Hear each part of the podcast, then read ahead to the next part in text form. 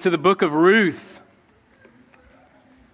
In the book of Ruth, we're going to be in chapter 2 this morning. And as we've journeyed over the last two to three weeks, we have kind of seen a, uh, a definitive turning away from Moab back to Bethlehem, which we know is the, the place of bread that we looked at these last couple of weeks, the place of bread in which the living bread would come one day through the lineage of David, ultimately Boaz, Boaz David, Christ, um, in the incarnation, Jesus Christ. And, and, and the, as we've journeyed together, we have seen that spiritually our lives really do hinge on one of two places. Will we be in God's covenant promise? Will we be in, remain in Bethlehem? Spiritually, will we flee God's covenant promise? We live in the foreign land of Moab.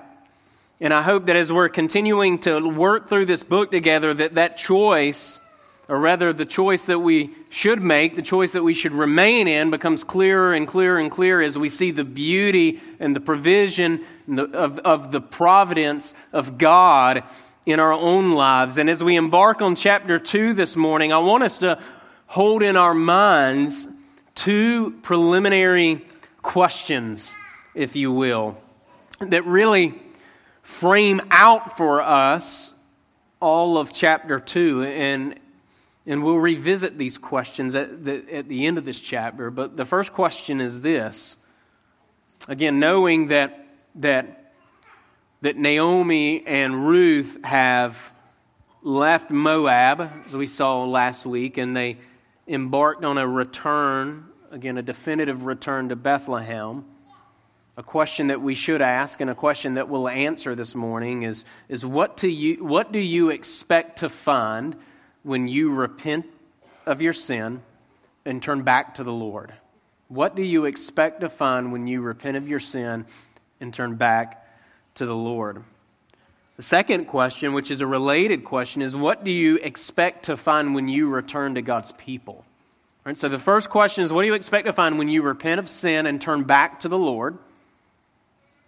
Second question, what do you expect to find when you return to God's people, when you are restored or reconciled not only to the Lord, but also to God's people? And so, with that framing out what we're going to look at this morning, let's read in its entirety Ruth chapter 2. The author here, under the inspiration of the Spirit, he wrote these words. He says, Now Naomi had a relative of her husband's, a worthy man. Okay, some, some translations translate that as a, a man of great wealth. Okay, um, but a worthy man of the clan or family, if you will, of Elimelech, whose name was Boaz. And Ruth the Moabite said to Naomi, Let me go to the field and glean among the ears of grain after him, in whose sight I shall find favor. And she, Naomi, said to her, Go, my daughter. So she set out and went and gleaned in the field after the reapers, and she happened to come to the part of the field belonging to Boaz, who was of the clan of Elimelech. Verse 4 And Boaz came from Bethlehem, and he said to the reapers, The Lord be with you. And they answered, The Lord bless you. Then Boaz said to his young man who was in charge of the reapers, the harvesters, if you will, Whose young woman is this? And the servant who was in charge of the reapers answered, She's the young Moabite woman who came back with Naomi from the country of Moab. And she said, Please, let me glean and gather among the sheaves after the reapers. So she came, right? And she's continued from early morning until now, except for a short rest, right? So she's, she's working, Ruth is working really hard in the fields here. Verse 8 Then Boaz said to Ruth, Now listen, my daughter, right? And just note, I'm not going to spend time on this, just note the affection of him calling a Moabite his daughter. Okay, Boaz's affection here. Listen, my daughter. Don't glean in another field or leave this one, but keep close to my young women. Let your eyes be on the field that they're reaping and go after them. Have I not charged the young men not to touch you? And when you're thirsty, go to the vessels and drink what the young men have drawn. Here's a response. Then she fell on her face, bowing to the ground, and said to him, Why have I found favor? Right? Ruth found what she was confident in, in finding. Right? Another note that we need to just pay attention to. Why have I found favor in your eyes, and you should take notice of me since I'm a foreigner? Right? Not an Israelite, even worse than that, a, a, a, a Moabite. Verse 11. But Boaz answered her, All that you've done for your mother in law since the death of your husband has been fully told to me, and how you left your father and your mother and your native land, and you've come to a people that you did not know before. Verse 12 The Lord repay you for what you've done, and a full reward be given to you by the Lord, the God of Israel, under whose wing you have come to take refuge. Then she said, I have found favor in your eyes, my Lord, for you've comforted me, and you've spoken kindly to your servant, though I'm not one of your servants. And at mealtime, Boaz said to her, Come here and eat some bread, and dip your morsel in the wine.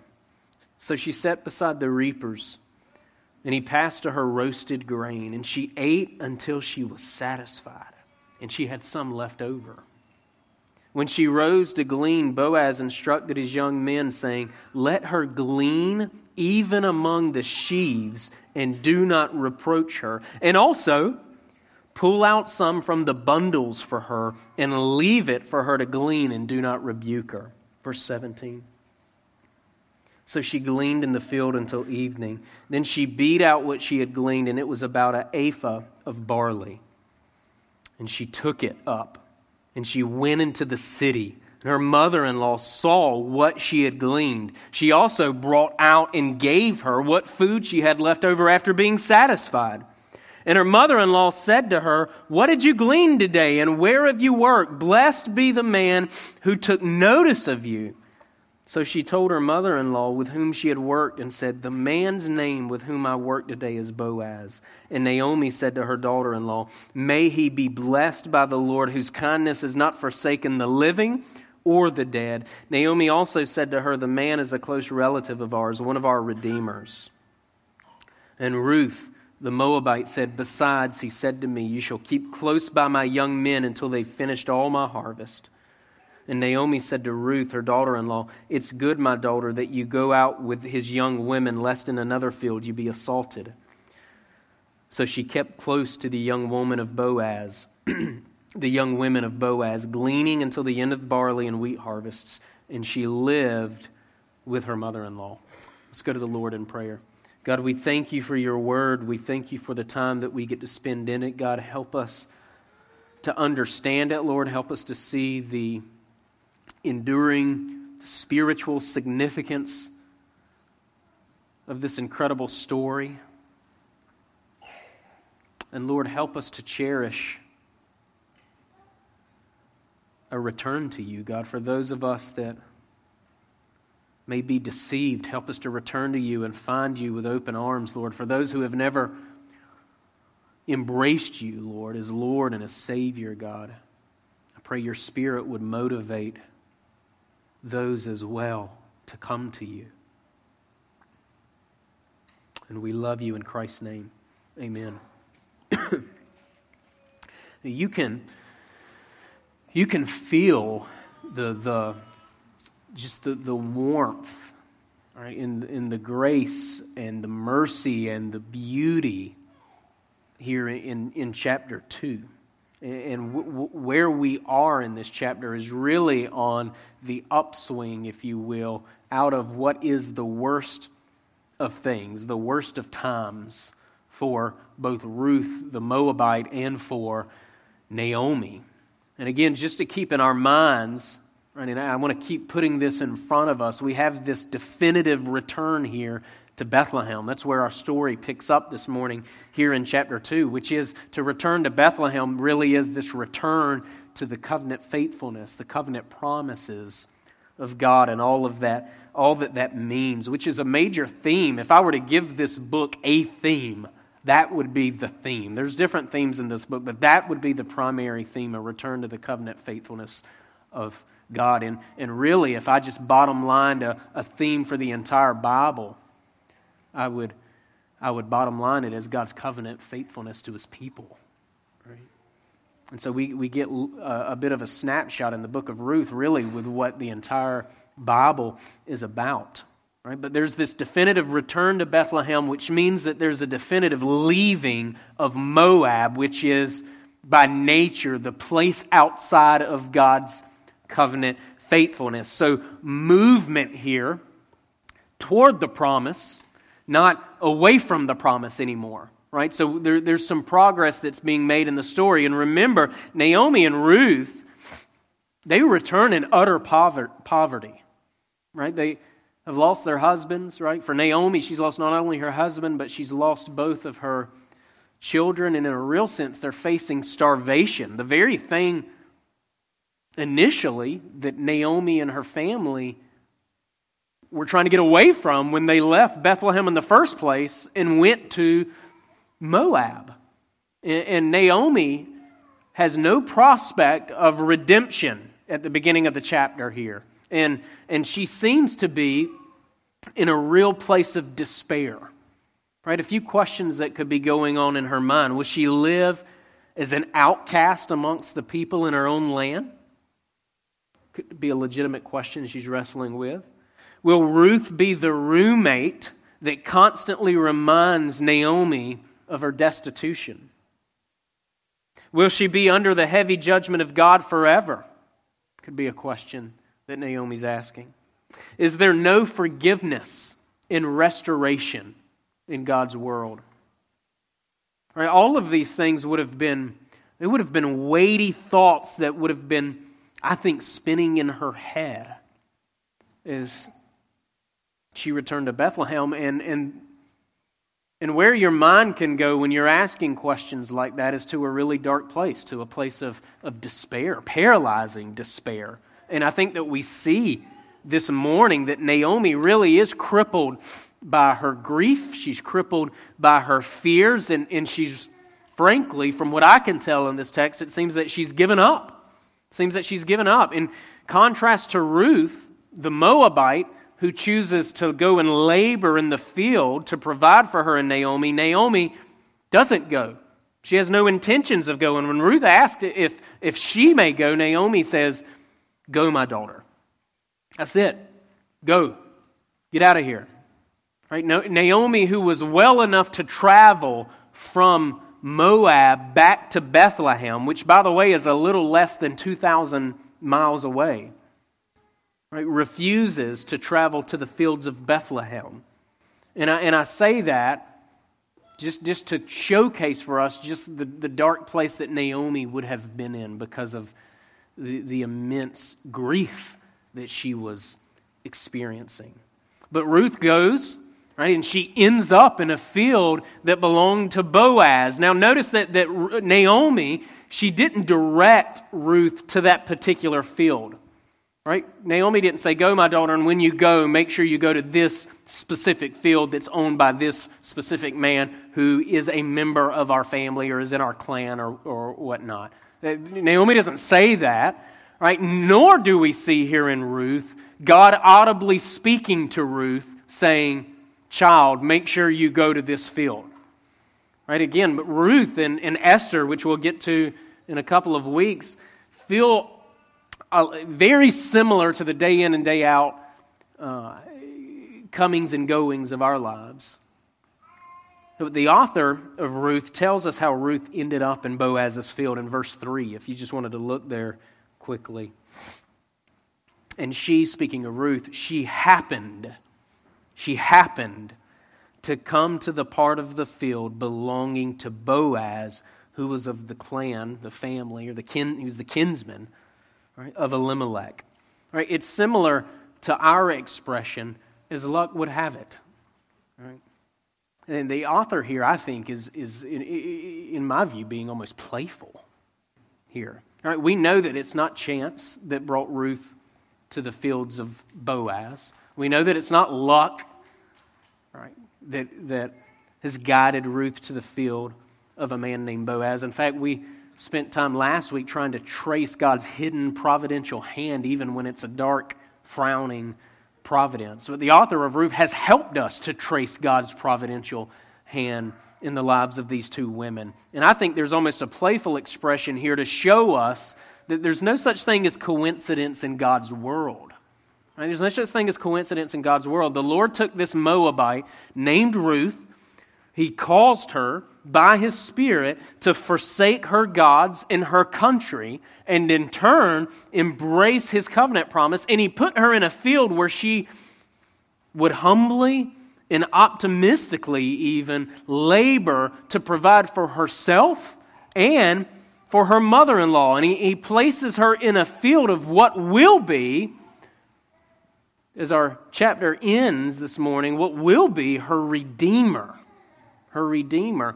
And this is the first time that we meet Boaz. Right, is in this chapter here. And he's described to us, if you're looking at the text, he's described to us as a worthy man. He's described as a worthy man, a man of, again, some translations say a man of great wealth, right? But, but he's honorable.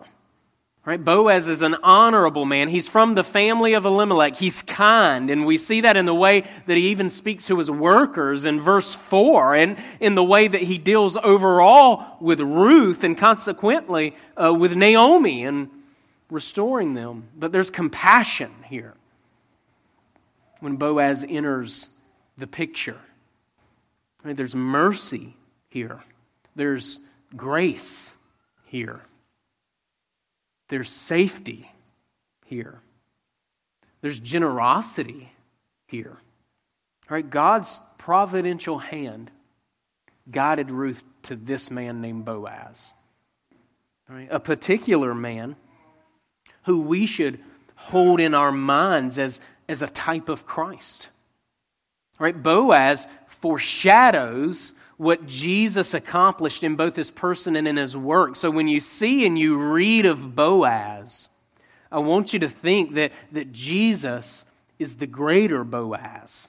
Right? Christ is the greater Boaz, just as Jesus is the greater David, who's the great grandson, by the way, of Boaz.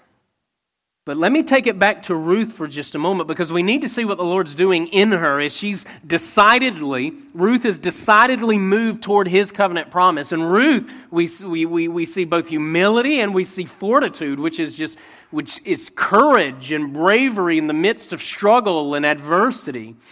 And, and I would argue that we see even an optimistic perspective in Ruth despite the poverty that she's in. You can see that even in verse 2.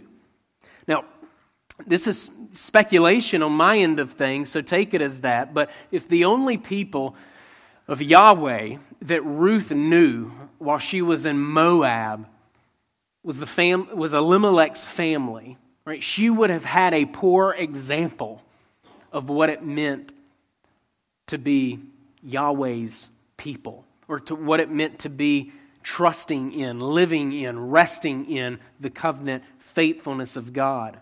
But to me, in our text, she seems to be resting and trusting in God's covenant faithfulness.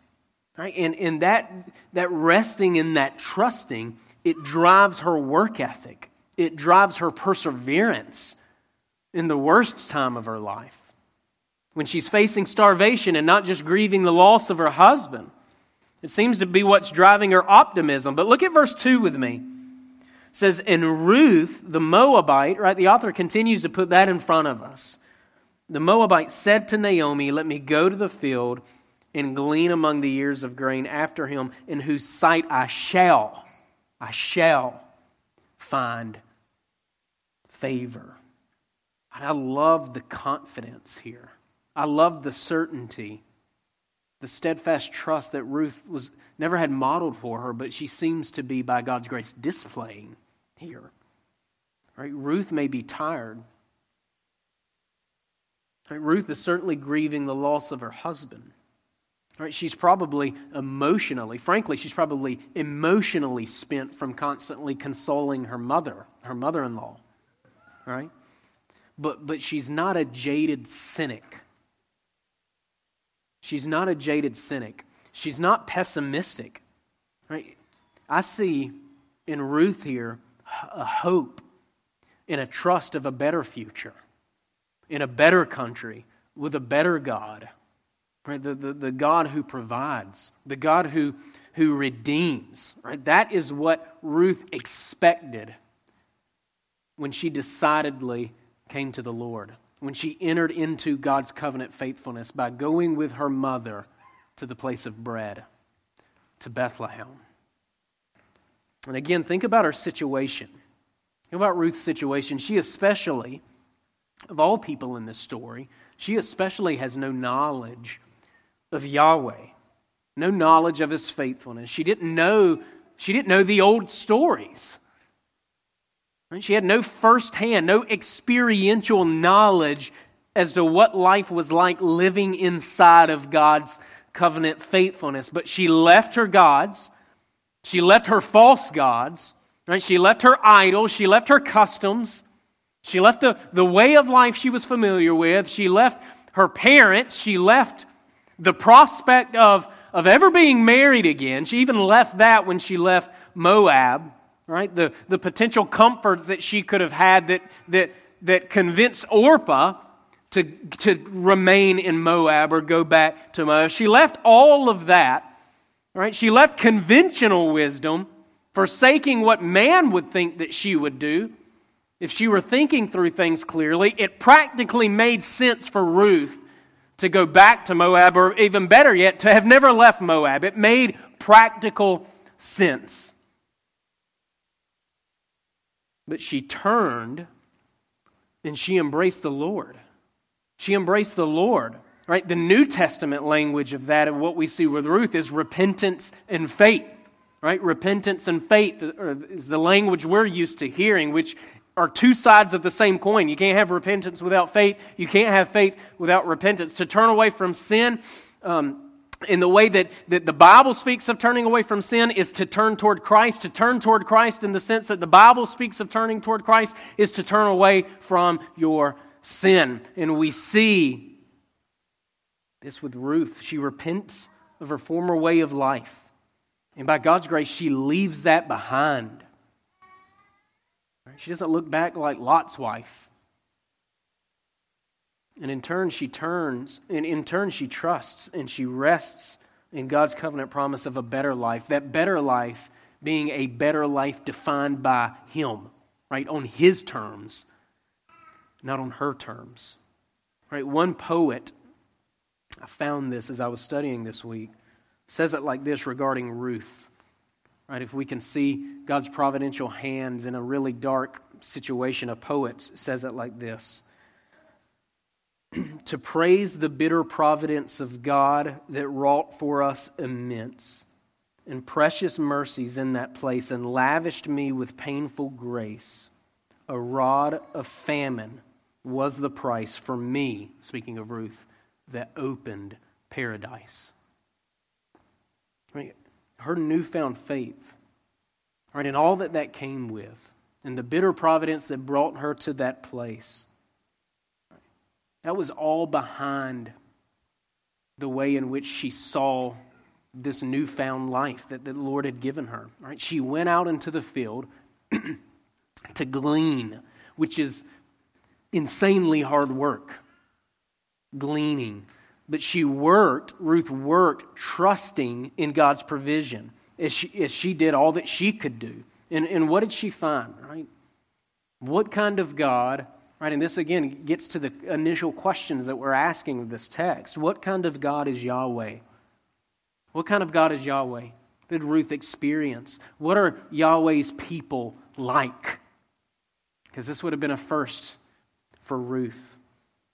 I think we can see, begin to see the, the answer, and hopefully you're, you're already seeing the answer in the text, but we could even see it even more clearly by going further back into the law of Moses. Now, I don't know how much Ruth would have known about Israel's way of life as it relates to the commands that the Lord had given to the nation, particularly as it related to foreigners and widows and, and the poor and orphans. But it seemed that Ruth did have some sense that the people of Yahweh were different than other people, including her own people. And for us to see what I'm talking about, I want to take you to a couple of passages um, in Leviticus and then in Deuteronomy.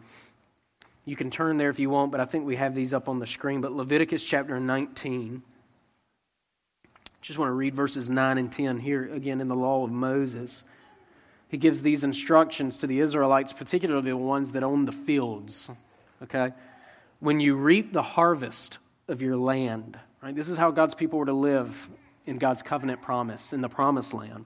When you reap the harvest of your land, you shall not reap your field right up to the, its edge. Neither shall you gather the gleanings after your harvest. And you shall not strip your vineyard bare. Neither shall you gather the fallen grapes of your vineyard. You shall leave them for the poor and for the sojourner. I am the Lord your God. That comes up again in Leviticus chapter 23, verses, verse 22 as well. And then we see this in Deuteronomy chapter 24, verse 19.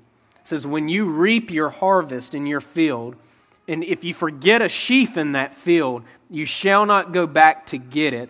It shall be for the sojourner, the fatherless, and the widow, that the Lord your God may bless you in all the work of your hands. Now, certainly, based on what we know of Israel's unfaithfulness, not all of Israel, not all the Israelites obeyed the Lord on this. In fact, it was dangerous, we see in our text, to glean behind the reapers in some fields in the promised land. We see in verses 8 and 9 that Boaz instructs Ruth to stay in his fields and, and that he had instructed his young men not to to hurt her. And we see that Naomi tells Ruth toward the end of the chapter to stay in Boaz's field, lest in another field she be assaulted. But to work in the field of Boaz, or in the fields of Boaz, was to experience the love and the care and the provision and the mercies and the grace of God Almighty. It was to breathe in God's covenant faithfulness. The aroma of the place was, em, was embracing of a Moabite. It's the embracing of a Moabite. It was the embracing of one who forsook the, the gods of Moab and the customs of Moab for the triune God of Israel. In Moab's field, they were waiting and welcoming to one like Ruth. Right, in Boaz's field, you saw a mindfulness of all that God had done for Israel, though she was undeserving. And based on God's provision in providing the harvest in this culture, it was only natural for God's people to image God and his provision for them by being intentional about caring for who the Lord would call the least of these. Right, what we see in both Leviticus and in Deuteronomy, right? Those who have no other way of, of provision, right? God's provision would come through the care and compassion and generosity of his people. Right? And as a church, we should take note of that. And it should convict us and it should animate us to care for, to have eyes for the least of these, right? In God's economy, the stranger and the poor and the orphan and the widow are not forgotten. And, and this sort of generosity was to flow from a wholehearted devotion, fidelity to the triune God. Now, to balance this, what we need to see biblically here in Ruth 2, this wasn't a handout. This wasn't a handout. It's not welfare, which is short term game and, and long term harmful for individuals. It's not enabling laziness. Ruth, she worked hard going behind the reapers. One theologian called it a welfare to work program, is kind of what we see here. Right? That the poor didn't depend on handouts from the state, nor should they, but they were allowed to glean behind the harvesters. Right? Ruth here, she labored hard trusting that the people of God would act like the people of God. And she didn't know what she would find. She didn't know what she would find, but she found grace Right? She found mercy. She found generosity. Ruth has come to Bethlehem and she's met with the favor of God in the fields of Boaz. And the favor of Boaz himself, it's lavish. It's lavish. It's not stingy. He's not counting pennies here. Look at verses 14 to 18 with me for a minute. It says, At mealtime, Boaz said to her, Come here. This is I feel like because we, the, the, culture of the time is so lost on us, we don't feel the significance of, of, the, of these verses here. Okay? But an Israelite invites a Moabite to come and dine with him and the rest of the Israelites, the rest of his workers here. Come and sit at the table with us. I get you don't have any food. Eat some of my food. He says, At mealtime, Boaz said to her, Come here and eat bread and dip your morsel into the wine. We see bread, we see wine. So she sat beside the reapers. You know, who knows what they're thinking? Are they thinking Boaz has lost his mind? She sat beside the reapers, and he passed to her roasted grain, and she ate, get this, until she was satisfied. She ate until she couldn't eat anymore. She had some left over. And when she rose to glean, get this, Boaz instructed his young men. Right, he takes it up a notch. If, if the generosity and grace of God through Boaz that images Christ, our Redeemer, who we feast on, who we're going to feast on when we come to the table in just a moment, knowing that he's spiritually present with us knowing that God did not withhold his only son. We're seeing that here in the generosity of Boaz. But as if, as if him inviting this Moabite, this person that, that was born outside of God's covenant faithfulness, was then brought into God's covenant faithfulness by sheer grace alone, testifying to us that the gospel is for people from every tribe, every tongue, every nation, that it's far reaching, that it's reaching and it's propped up here to the Israelites and we should see it as the gospel reaches even the worst sinner. It will even reach a Moabite. And as if inviting her to the table wasn't enough, Boaz, he tells his men, let her even glean among the sheaves and don't reproach her, don't rebuke her for it. Let's give her the good stuff. And if that wasn't enough, he said, and also, Pull out some from the bundles. I want you to intentionally get generous with her. Pull out some from the bundles and leave it. Right? Just it's as if we see, and just happen to. It's as if the author again is being played. Just happen. Just drop it. Drop the good stuff along the way and pretend that you don't notice. Don't rebuke her for getting it. Verse 17 So she gleaned probably giddily. She gleaned in the field until evening. Then she beat out what she had gleaned, and it was about an ephah of barley. And she took it and she went in the city. Her mother in law saw what she had gleaned. And she also brought out, right, and gave her, gave Naomi what food she had left. She's like, not, you, you see all this grain I've got. I've also got some leftover food from dinner that you can eat as well. Right? They were on the brink of starving. That's where they thought they were headed. Right?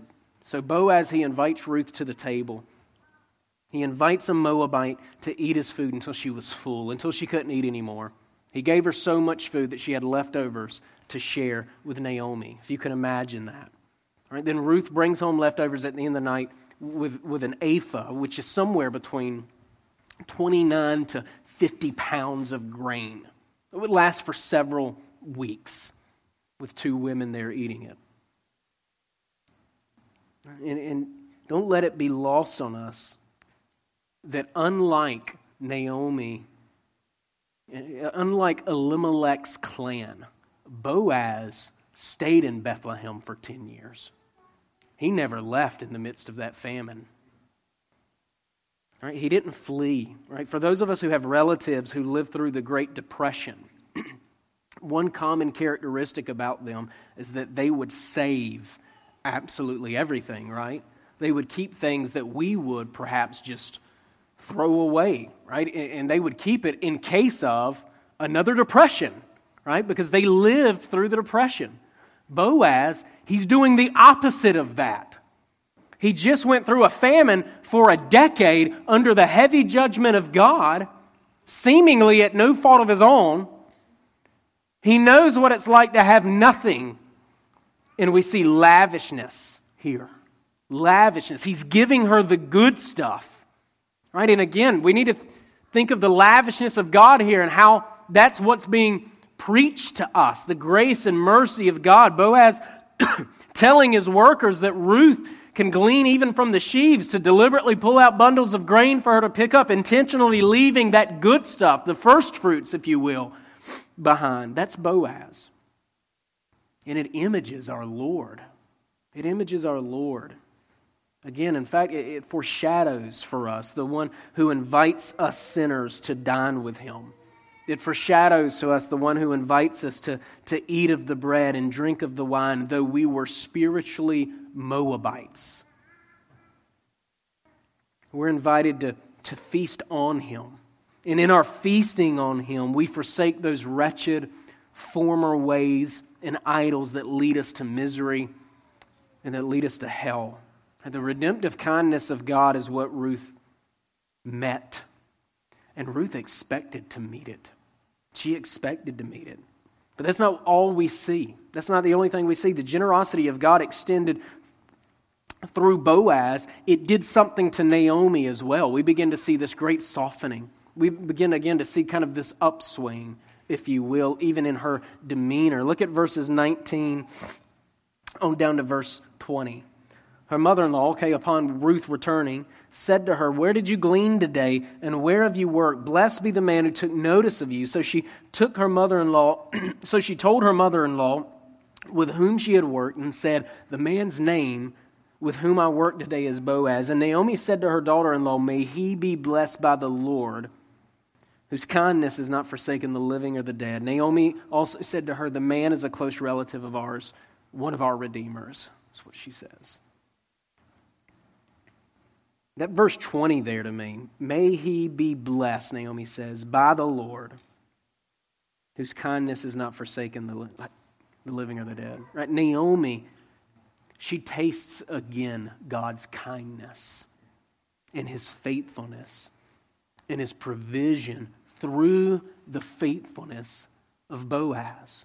Right? Naomi, who has been despairing, who renamed herself bitter, is now after entering back into God's covenant promise, experiencing the warm embrace of a father she fled from and failed to trust in. In verse 20 is interesting to me because it's framed in such a way that demonstrates to us that she's beginning to see that the Lord had never forsaken her. That he had never forsaken her. Even though she couldn't see God's covenant faithfulness during the famine as Boaz did, and even though she fled from it with her husband, Right? She's now beginning to see God's covenant faithfulness anew. Right? She's embraced the same way a prodigal is always embraced. And Ruth, we see, is being grafted in to that eternal covenant faithfulness of God. And we'll again see that definitively coming in, the, in a few weeks, but we get a taste of it here. Right? Naomi says that the man is a close relative of ours, one of our redeemers, right? That's where we get kinsman redeemer from. Right? And we get a picture of what that is exactly back in the law of Moses, just how we read about the law of Moses as it related to farming and, and, and being mindful of those that are poor and destitute and orphans and, and foreigners. Right? We also go to the law of God to see what being a kinsman redeemer is. And I'm not going to read, I'm just give you the references. You can look at that in Leviticus 25 and Deuteronomy 25. But to help us understand the situation, let me just read a quick bit of commentary that summarizes what a kinsman redeemer is and the prospect, the prospect of Boaz being that kinsman redeemer. Here's the commentary.